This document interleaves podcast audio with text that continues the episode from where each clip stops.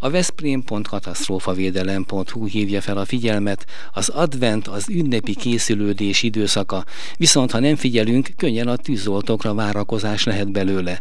Decemberben naponta átlagosan több mint 20 otthon gyullad ki, vagyis szinte minden órára jut egy lakástűz.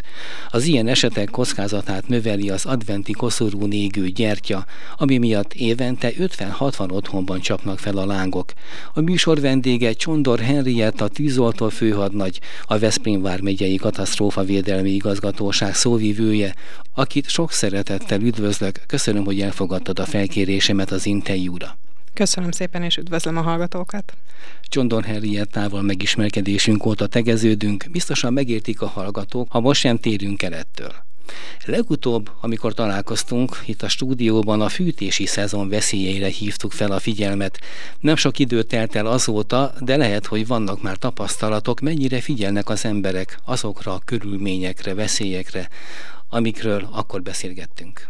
A lakástüzeink száma jelentősen nem emelkedett, persze most jön majd az adventi, karácsonyi időszak, ilyenkor lesznek többet otthon az emberek. Egyébként jellemzően a lakástüzek többsége ekkor is történik de úgy vesszük észre továbbra is, hogy még szénmonoxid érzékelős eseteink vannak, tehát szénmonoxid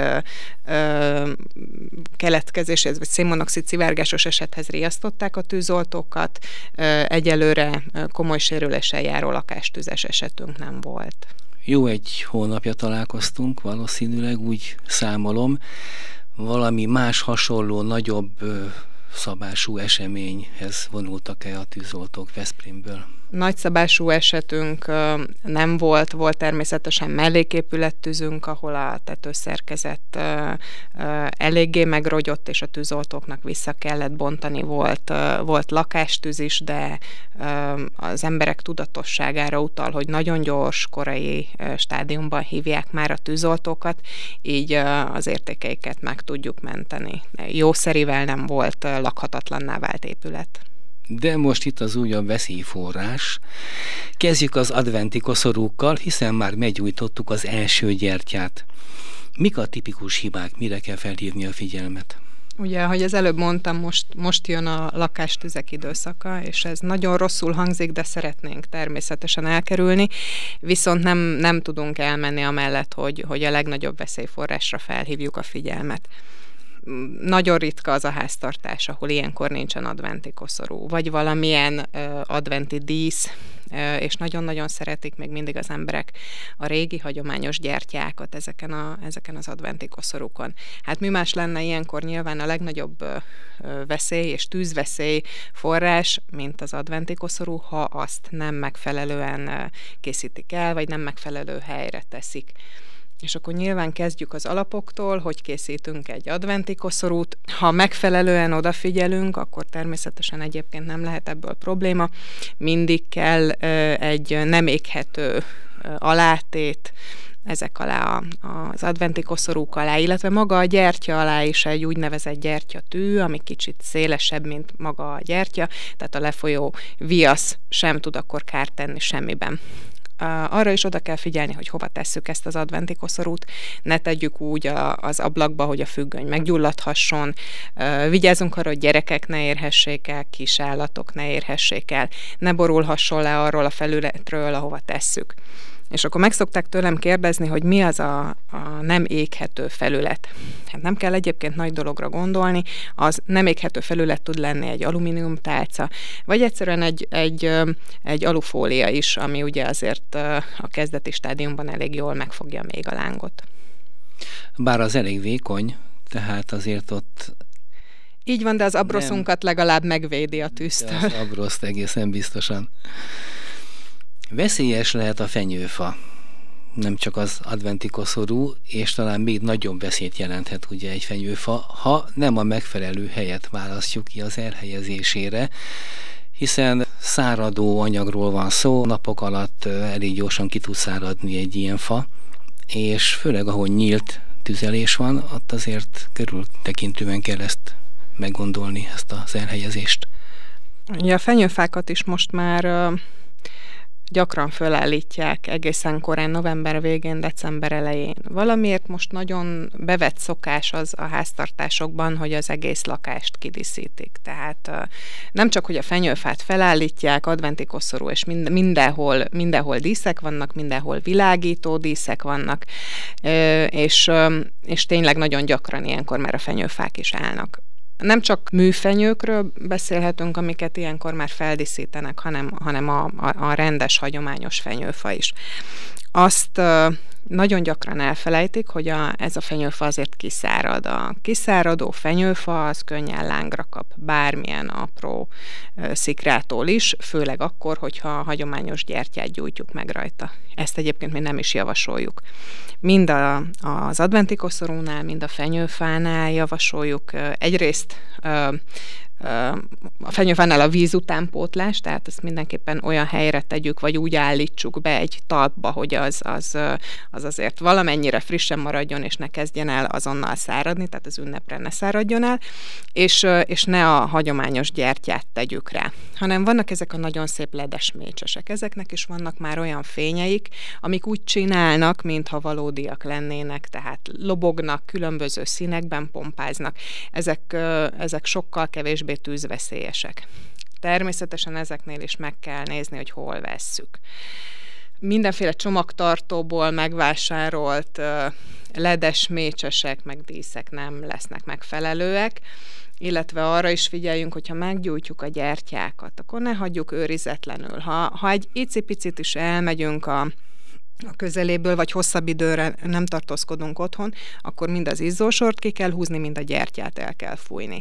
Előfordult sajnos már olyan esetünk is, hogy a, az adventi koszorú alatt, ez egyébként éppen egy tavalyi eset volt, és ez volt az egyedüli karácsonyi ö, tűzesetünk, hogy az adventi koszorú ö, alá egy párnát tettek, vagy, vagy éppen valami kis rendet raktak, vagy pakoláztak, és az adventi koszorút egy picikét odébb tették, és egy éppen valami textíliára.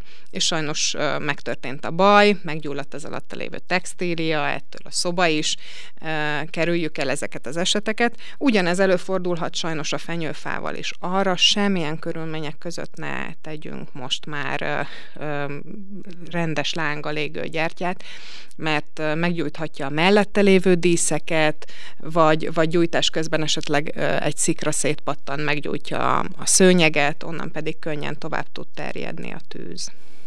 Főleg, ha például az a fenyőfa eldől. Én egy nagy műgonddal állítottam fel fenyőfát egyszer, karácsonyfát, és nem volt rajta egyébként égő gyertya, meg semmilyen gyertya, és álmomban nem gondoltam volna, hogy ez el tud dőlni egy másfél méteres fa volt, és eldőlt és ez bármikor előfordulhat. Az ember nem gondol ilyesmire, pedig előfordulhat, és ilyenkor nagy veszély lehet egy égőgyertya. Így van, hát ott azért arra is gondolni kell mind a két, a karácsony legnagyobb jelképénél, az adventi koszorúnál, meg a karácsonyfánál is, hogy stabil helyre tegyük le, ahonnan nem billenhet el. Ugyanígy a karácsonyfánál is, ha díszítjük, akkor ne csak az egyik felére tegyünk díszeket. Persze beszoktuk tenni a fal mellé, általában vagy egy, vagy egy sarokba, és akkor arra, úgy gondoljuk, hogy arra a felére nem kell dísz, egész. Valóban nem kell, mert nem látjuk, de pontosan emiatt, tehát az azért abba az irányba fog dőlni, ahol a súly van rajta. Az adventi koszorúnál is mindig olyan területre tegyük, hogy stabilan álljon, ne tudjon az egy icipici mozdulattól is leborulni, mert akkor aztán kész a baj, és nem jó a tűzoltókkal karácsonyozni. Hát jó, jó egyébként, csak nem ilyen esetben. Csak nem ilyen esetben, igen. szerintem a tűzoltók tökéletes partnerek. Az a legjobb, hogyha a tűzoltók is ilyenkor ünnepelnek bent a laktanyában, és nem kell velük találkozni káresetnél, így van. Ilyen módon legalábbis.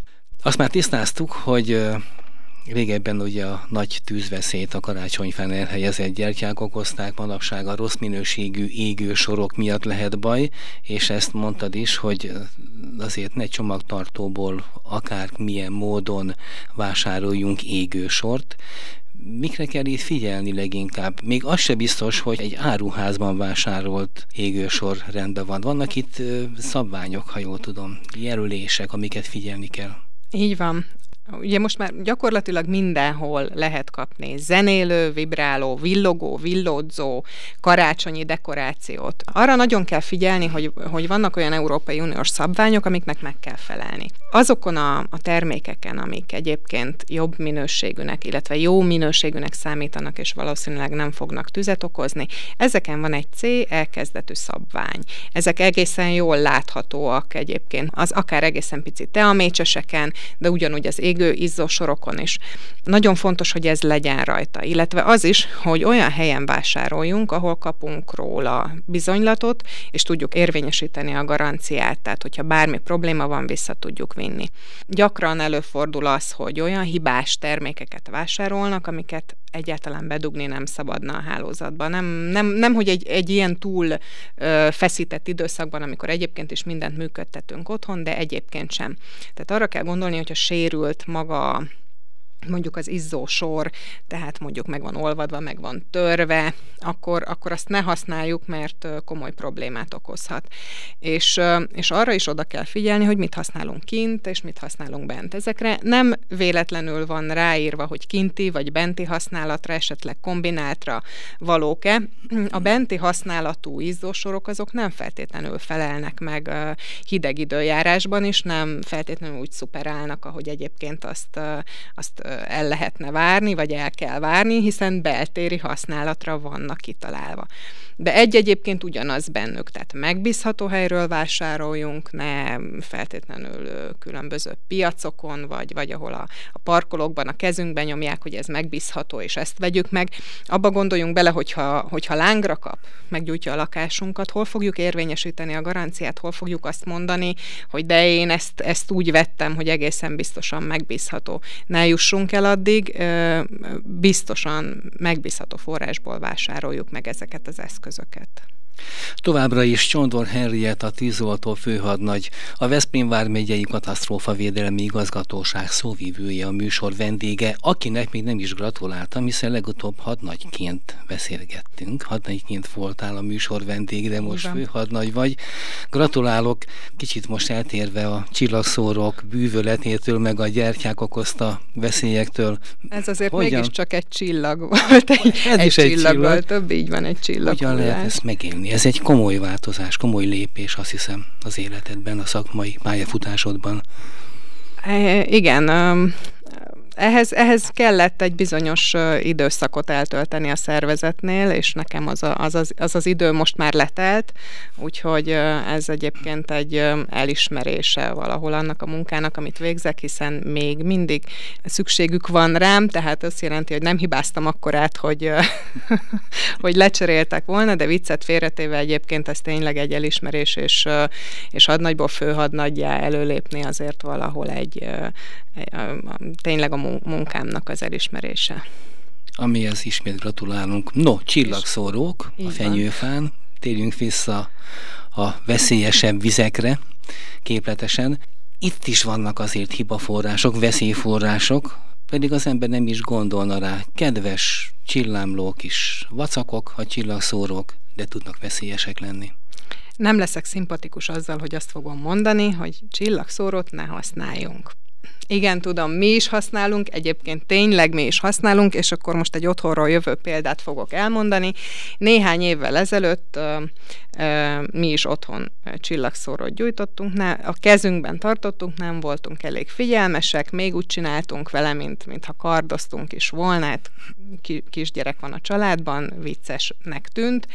Igen, nem, de a lepattanó szikra a szőnyeget meggyújtotta, és természetesen el tudtuk oltani, de könnyen lehetett volna belőle probléma. Itt tanultuk meg mi is azt, hogy semmiféle éghető felület felett ne használjunk csillagszórót, úgyhogy a katasztrófavédelem egyébként tényleg azt javasolja, ezt próbáljuk a központi kommunikációnktól a területi kommunikációinkig erősíteni, hogy, hogy nagyon nagy veszélyforrás, hiszen a, a, arról a szikrák tényleg szanaszét pattognak, és nem csak, hogy a, a szőnyeget, bármilyen kárpitot, függönyt, de még a parkettát és a padlót is meg tudja gyújtani pillanatok alatt, nem kell, hogy a fenyőfán legyenek, úgyhogy a kezünkben is problémát tud okozni, sőt a saját ruhánkat is meg tudja gyújtani. Nagyon szép a csillagszóró, de óvakodjunk tőle. Arról nem is beszélve, hogy megjelentek már ezek a elég extra méretű ilyen giga csillagszórók is, amik aztán eleve nagyobb szikrákat szórnak, hosszabban ízzanak, és ezáltal gondolom a veszély is nőhet. Így van, hosszabb ideig, jóval, jóval tovább égnek, és ugye vannak azok is, amik mindenféle figurásak. Tehát nem elég, hogy meggyújtjuk egyik oldalon, ha mondjuk a, a, olyan végén gyújtjuk meg, és két irányba kezd el aztán égni ez a csillagszoró, gondolni kell itt a csillagformájú, a szívformájú, a fenyőformájúakra, tehát ezek két oldalról égnek, ott aztán, ha, ha lehet, az még dupla veszélyforrás. Nem utolsó sorban azért arra is kell figyelni, hogyha az, az leégett, ugye attól ott még van egy kis hő, hogyha letesszük a kezünkből, akkor is olyan helyre tegyük, ami nem tud meggyulladni, vagy még jobb, hogyha egyébként víz, víz alá tesszük, egy kicsit engedünk rá vizet, és a szemétbe semmiképpen se úgy dobjuk ki, hogy abban azt még egy kicsit is langyosnak érezzük, mert magát a szemetes kukát is meg tudja gyújtani, és azt esetleg, ha olyan helyen tartjuk a szemetes kukánkat, későn veszük észre, csak akkor már, amikor jelentős füstképződés van. Ahol viszont jelentős füstképződés van, ott már van tűz is. Visszatérve az égő sorokra, sokan az egész házat díszítik, most már nagy divat lett, azt hiszem az amerikai példát Így van. követve, hogy nagyon komoly világítást helyeznek el a házon kívül. Itt is vannak veszélyforrások, de itt már lehet, hogy inkább érintésvédelmi problémákkal találkozunk? Az már ugye villanyszerelési szakma abban, mi nem menjünk bele, de azért valóban így van, azt mi is tapasztaljuk, hogy azért folyik itt egy versenyet, mindenki tudja, a szomszéd házánál az enyém legyen szebb. Jobban villogjon, jobban világítson, és lehetőség szerint mindig ne mindig. Csak akkor, ha otthon vagyunk, és akkor is figyeljünk arra, hogy hány fogyasztó megy a lakásban. Tehát ha túlterheljük a, a villamos vezetékünket, akkor az elektromos tűz az akár láthatatlanul is elkezdhet problémákat okozni. Lehet, hogy csak lecsapja a biztosító szekrényt, és akkor átmenetileg nem lesz áramunk, de lehet, hogy elkezd égni a, a, a vezeték a falban, és akkor esetleg már olyankor vesszük észre, amikor azért már nagyobb a probléma, és mondjuk a tűzolt tűzoltóknak csak a szigetelés megbontásával ö, lehet majd a problémát megtalálni, és sem karácsonykor, sem semmikor nem szeretnék nyilván az emberek, hogyha a házukat, házuk falának, vagy a szigetelésének egy részét megbontanák, leszednék a tűzoltók azért, hogy rájöjjenek, hogy egyébként hol is van a probléma, vagy hogy el tudják oltani. Tehát amellett, hogy egyébként a, a túlfeszültség lehet, arra is gondolni kell, hogy a, ugye este szépek ezek az izzósorok, de ha elmegyünk otthonról, nem látjuk úgy sem. Ne hagyjuk őrizetlenül, mert nem tudjuk, hogy milyen problémákat fog okozni, főleg akkor, hogyha nem megbízható helyről vettük, tehát meg éjszakára se hagyjuk. Tehát amikor nem látjuk, nincsen fölötte uralmunk, akkor teljesen felesleges. Tehát ezt, ezt, ezt kellene valahogy egy kicsit tudatosabban szemlélni, hogy nagyon szép, nagyon szép, egy-két óra erejéig vagy vegyünk időzíthetőset, ami, ami ugye addig bizonyos időszakonként világít, tehát mondjuk amikor már, már elkezd lemenni a nap, és egy, egy, egy belátható időn belül lekapcsol. Általában egyébként olyan időzítősek ezek az izzósorok, hogy 6 órán keresztül világítanak, 18 órán keresztül nem, és mindig ugyanabban az időpontban kapcsolódnak be. Tehát mire mi 4 órakor a munkából hazaérünk, be lehet programozni, hogy ez világítson, akkor mi látjuk. Aztán mondjuk 6 óra múlva, amikor lefekszünk, akkor meg már egyébként is sötét van, akkor, akkor sokkal jobban tudunk mi is aludni, hogyha nem villognak ezek a, az izzósorok a, a szemünkbe. És egyébként ugyanezt tanácsoljuk a benti izzósorokkal is, hogy azokat is, amikor nem vagyunk otthon, illetve ha alszunk, akkor húzzuk ki. Éjszaka is tud ebből probléma lenni, álmunkban pedig nem fogjuk észlelni, hogyha elektromos tűzünk van, vagy egyébként bármi más a lakásban lángra kap, kivéve ha van füstjelzőnk. Az még egy másik ügy, hogy továbbra is javasoljuk a füstjelzők és a szénmonoxid jelzők beszerzését és telepítését. Mert most jön még egy másik kör, eddig beszéltünk az épületről, beszéltünk a szobákról, de ott van a konyha. Itt ilyenkor van sürgésforgás, és előfordulnak itt is nyílt lángos sütések, főzések, és könnyen jön a baj. Például égő olaj, zsír, Igen, hát a beiglit azt már ugye egészen korán is elkezdhetjük sütni, meg a süteményeket, mert felkészülünk az ünnepre. Hát ezzel én is így vagyok, tehát nem ördögtől való ez, hogy, hogy, hogy agyon használjuk a konyhát ebben az időszakban. Egyszerre megy a turmixgép, a, a dagasztógép, egyszerre megy a villanytűzhely, és egyébként még zenét is hallgatunk, meg akkor még minden más fogyasztó is megy a lakásban, hiszen a gyerekek otthon vannak meg még takarítani is kell, tehát a, a, amit lehet használunk, hogy időre készen legyünk. Itt, hogyha, hogyha ugyancsak arra tudom fölhívni a figyelmet, hogyha egyszerre megy minden, akkor nem biztos, hogy elbírja a, a ház elektromos hálózata. De hogyha elvonatkoztatunk a, az elektromos résztől, akkor ugye ott a tűzhelyen is készülnek finomságok, és, és ugye az egyik legnagyobb veszélyforrás a konyhában a meggyulladó olaj. A meggyulladó olaj az, az pedig nagyon csúnya tulajdonságokkal tud rendelkezni, akkor, hogyha vízzel elkezdjük oltani. Ezt is most már évek óta próbáljuk az emberekben tudatosítani, illetve felhívni arra a figyelmet, hogy a, a konyhai balesetek elkerülés érdekében legyenek körültekintőek.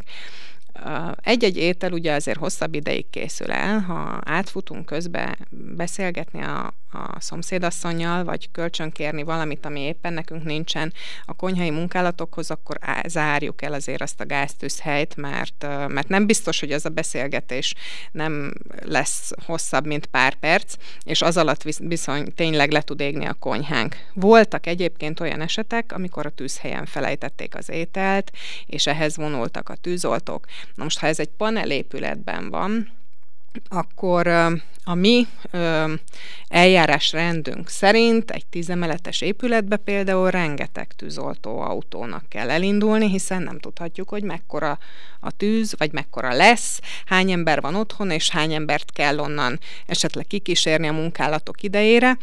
És, és Ugye a bejelentés szerint mi soha nem tudhatjuk, hogy ott csak egy tűzhelyen felejtett ételég, vagy már es egyébként az egész konyha is, úgyhogy ebből a szempontból is uh, javasolnánk, hogy ne hagyjuk őrizetlenül a készülő ételt, mert uh, például egy, egy tízemeletes panelházhoz a Veszprémi Jutasi utcába akár 6-8 szert is elindíthatunk, ez a szerek, ezek a tűzoltógépjárművek, ezek ennyit is elindíthatunk, hiszen ott annyi ember lakik, hogy szükséges akkor a apparátussal kivonulni. A másik pedig, hogyha ha ég az olaj, akkor, akkor ott vízzel teljesen felesleges oltani. Ugyanis az olaj fajsúlya az alacsonyabb, mint a vízé, tehát a víz tetején tovább úszik, és ott tovább ég. Esetleg még tud akkora hő és hirtelen ilyen robbanásszerű, de fellobbanás lenni, hogy a lángok szétcsapnak a konyhában, és nem csak, hogy a bútorokat érik el, hanem minket is, és nem csak a hajunkat perzseli le, és a szemöldökünket esetleg, hanem komoly égési sérüléseket szerezhetünk. És akkor most mondtam, amit ne tegyünk, na mit tegyünk ebben az esetben, hogyan olcsuk-e, vagy ne olcsuk, ha, ha meggyullad az olaj, akkor az olajnak, illetve a lángnak a, a levegőtől való utánpótlását kell elzárni, azaz tegyünk egy fedőt arra az edényre, ami meggyulladt, rádobjuk. Ha, ha már ha le tudjuk emelni egyébként a tűzhelyről, akkor tegyük le mondjuk a, a járólapra, ami, ami nem, nem tud tovább égni, vagy ahol nem tud tovább égni, de mindenképpen ö, zárjuk el a tűzhelyt is, vegyük el a lángtól, és, és a, a levegő utánpótlását zárjuk el. Aztán pedig, ha úgy látjuk, hogy nagy probléma van, hívjuk a 112-t. Ha nem gyulladt meg, nyilván konyhabútor nem terjedt át semmire, és mondjuk csak a serpenyőnkben a az olaj kapott lángra, akkor természetesen nem feltétlenül muszáj a tűzoltó, de, de nem javasoljuk azt, hogy, hogy nagyobb tüzet elkezdjenek oltani. Előfordul, hogy a sütőben gyullad meg az étel. Ilyenkor mi a teendő? Így sem hasznos a vízbelocsolása, gondolom, egy sütőbe. Hát sem a vill... Valamit tenni kell. Így van, sem a villanytűzhelyhez, sem a gáztűzhelyhez.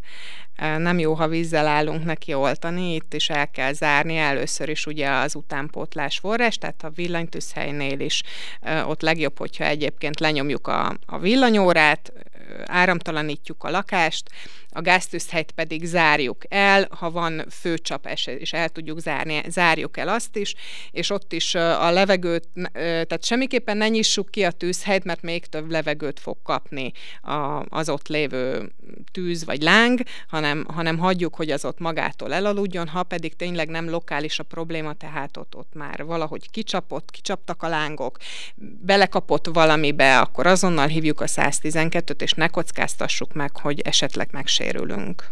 Egy kicsit most a karácsonyi tűzesetektől eltávolodva, nap mint nap hallani téves vagy akár hamis riasztásokról, amikor a katasztrófa védelem hiába rohan segíteni, kiderül, hogy valaki csak szórakozik.